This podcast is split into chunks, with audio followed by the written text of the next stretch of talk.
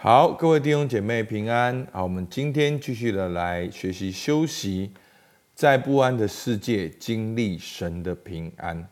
那我们知道，我们前面讲到的休息是全人的休息，包括我们的灵性上的休息、情绪的休息、关系的休息，然后还有身体的休息。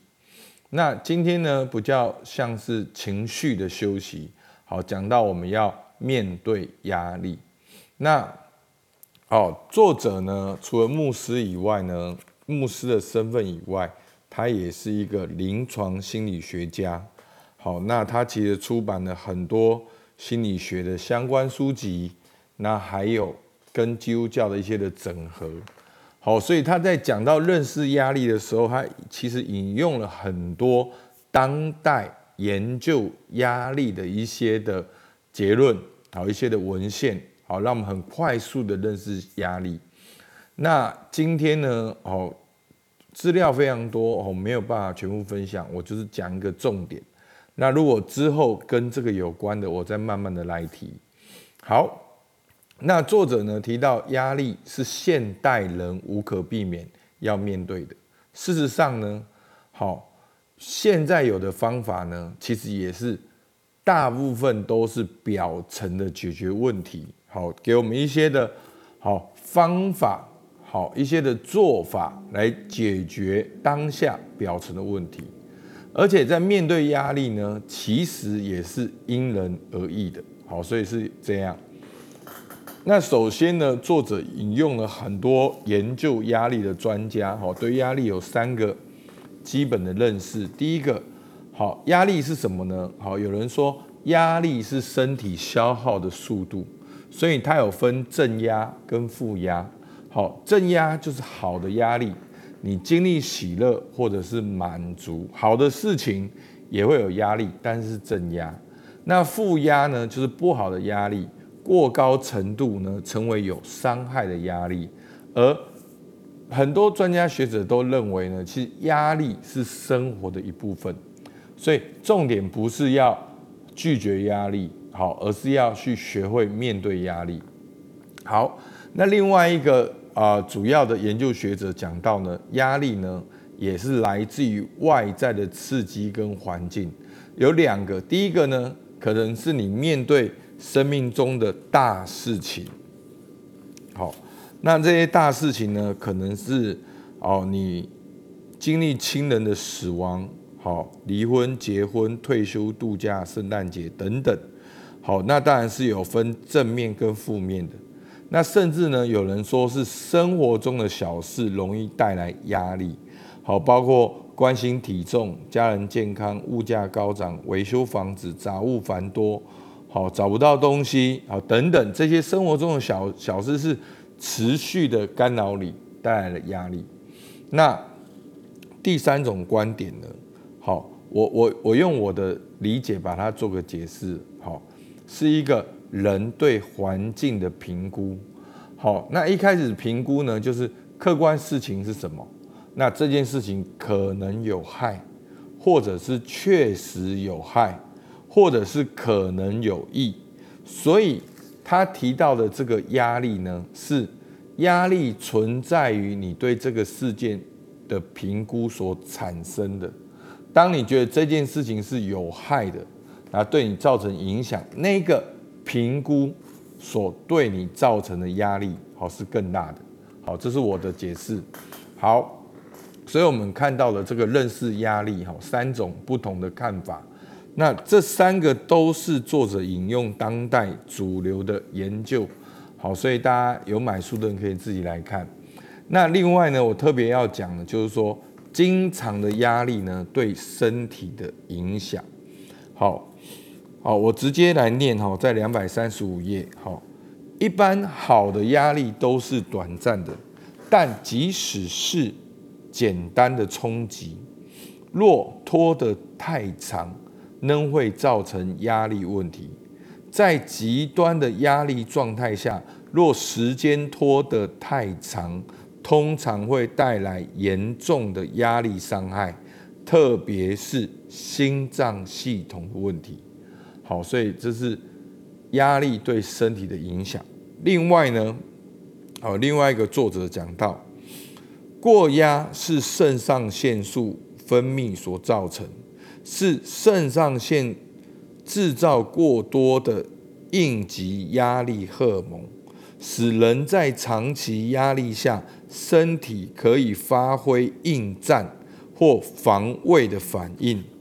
肾上腺素长期过度分泌会造成严重后果，例如血脂肪提高、血管收缩、提高血凝固的倾向等。好，那好，牧师为什么要念这个呢？就是让大家看到说压力好会对我们的身体直接所造成的影响。那又有一些大学的学者研究。好，以下均为过压的症状。哦，在本书的两百三十六页，他说：哦，过压的症状呢，肠胃问题、胃部不舒服、疼痛、胃酸过多搅动、心脏活动受干扰、不安的活动、过度自觉的活动、觉得疲惫及缺乏体力、头痛、背痛、皮肤的问题、肩膀、颈部及背部紧绷。好，轻微的，好，轻颤发抖，好，这就是对身体直接所造成的影响。好，那这就是压力。我想每一个人都有压力。那年纪越大呢，通常都是压力越大，因为身份角色呢背负的好越来越多。好，不管是工作、结婚、结婚、婚姻生活。小孩，小孩的整个成长的过程，都可能造成我们的压力。那要怎么办呢？好，其实作者呢，就在这边呢，作者也快速的，好分享很多的哦著作，好，就是也他分享也都很简短。那今天呢，我就不一一的分享，之后有关我再来分享。哎，其实这一些的内容呢，都。很短啊，但是其实是对我们蛮多提醒的。好，有空我再分享。那主要呢，它提供了面对压力的圣经原则有八点。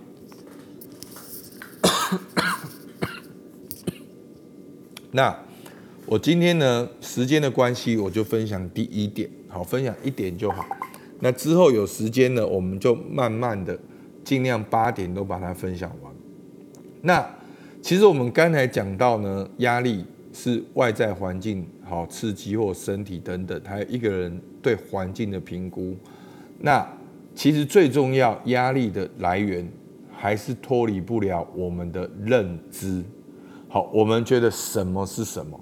好，所以对于有的人哦，这个工作他压力很大，这个感情他压力很大，这个哦，他三十岁了，他应该要怎样？他没有达到，他压力很大。啊，四十岁了怎么样？他没有达到，他压力很大。好，其实退后一步想，大部分都跟我们的认知有关。我们觉得什么是什么？我们如何评估、评价我们正在发生的事情？那我们基督徒当然要选择用神的角度跟眼光来评估。所以作者所提到的第一个面对压力的。方法好，圣经原则就是基督徒认知的重整。好，他讲到三段经文，罗马书十二章二节，不要效法这个世界，只要心意更新而变化，叫你们查验何为神的善良、纯全、可喜悦的旨意。菲利比书四章八节，弟兄们，我还有未尽的话。凡是真实可敬的、公义的、清洁的、可爱的、有美名的，若有什么德行，若有什么称赞，这些事你们都要思念。诗篇四十三篇五节：我的心呐，你为何忧闷？为何在我里面烦躁？应当仰望神。因为我还要称赞他，他是我脸上的光荣，是我的神。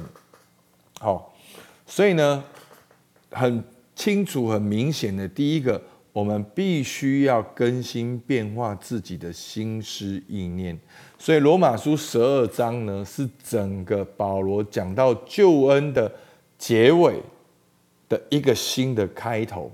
好，十一章呢，把救恩讲的，十一章之前已经把救恩讲的清清楚楚了。所以到了罗马书第十二章第一、第二节，第一个要将身体献上。第二个就是要心意更新而变化，所以我们必须，所以成为基督徒做神的儿女，你是相信耶稣，瞬间立刻改变身份的改变，因为不是你做的，是耶稣做的。但是成圣是一生的过程，所以信耶稣之后，我们为什么要灵修？为什么要读神的话语？因为我们要用神的话语来更新我们的心思意念，好，所以大家过去我们就认识了安息日，我们就应该会守安息日；我们认识了睡眠，我们应该就好好睡眠；我们认识了属灵团体，团体，我们就不会一直觉得自己很软弱，好像很不好。其实软弱是我们跟其他肢体的连接。好，所以你心思意念改变了。你就可以去睡觉了，你就可以去跟人连接了，你就能够在安息日恢复和更新。所以，不断心思意念的改变，不断的重复、重复、重复、重复。好，那这些目的是什么呢？就是要叫我们查验何为神的善良、纯全、可喜悦的旨意。好，所以这是基督徒的认知的重整。好，所以第一个要心思意念更新的变化，而第二个呢是什么呢？好，一样，我还有未尽的话，好，意思就是说，哦，前面讲了很多，但是如果还有什么事情是真实的、可敬的、公益的、清洁的、可爱的、美名的，若有什么德行、什么称赞，这些事你们都要怎样去思念？所以。我们礼拜天做完主日之后，大家有没有去思念礼拜天的诗歌？去思念礼拜天听到的见证？去思念礼拜天听到的教会的意向报告？去思念礼拜天的信息？好，我们在这个礼拜的信息，好，继续的进到你的心思意念里面去更新、去改变。好。那在这个礼拜讲到了仆人，继续的去思考为什么做仆人会得到安息。你继续的去选择安息，去思念美好的事情。好，再继续的去思念礼拜天你自己向神的回应祷告。所以弟兄姐妹，你现在正在想什么？我问大家，今天你在想什么，你就做什么。你就活出什么，就这么简单。所以诗人给我们一个很棒的方法，他对他的心说话哦。好，我们很多时候我们觉得哦，我的心就是我想法，我没有办法改变。没有，诗人说什么？我的心呐，你为何忧闷？为何在我里面烦躁呢？他起来对自己的心说话，起来管理自己的心，让自己的心去仰望神，去称赞神。为什么烦躁呢？客观事实是什么？客观事实是我有神，神是我的天赋，他是我脸上的光荣，是我的神，所以我要称赞他。阿门。好，所以今天呢，你需要。心意更新变化什么？我不知道大家，你正在面对什么压力？你要心意更新变化什么？而第二个，你退后一步想，你今天在想什么？你在思念什么？那你可以思念什么美好的事情？思念什么是对你有祝福的事情？而最后。好不好？让我们起来操练，对我们的心说话，让呼唤我们的心来仰望神，因为神是我脸上的光荣，是我的神。阿门。好不好？我们起来祷告。主啊，是的，向你献上感谢。主，今天我们要把我们心思意念交托仰望你。我要对我的心说话，我的心呐，你为何忧闷？为何在我里面烦躁呢？我的心呐，你应当仰望神，应当称赞神，因为神是我的光荣，是我的神。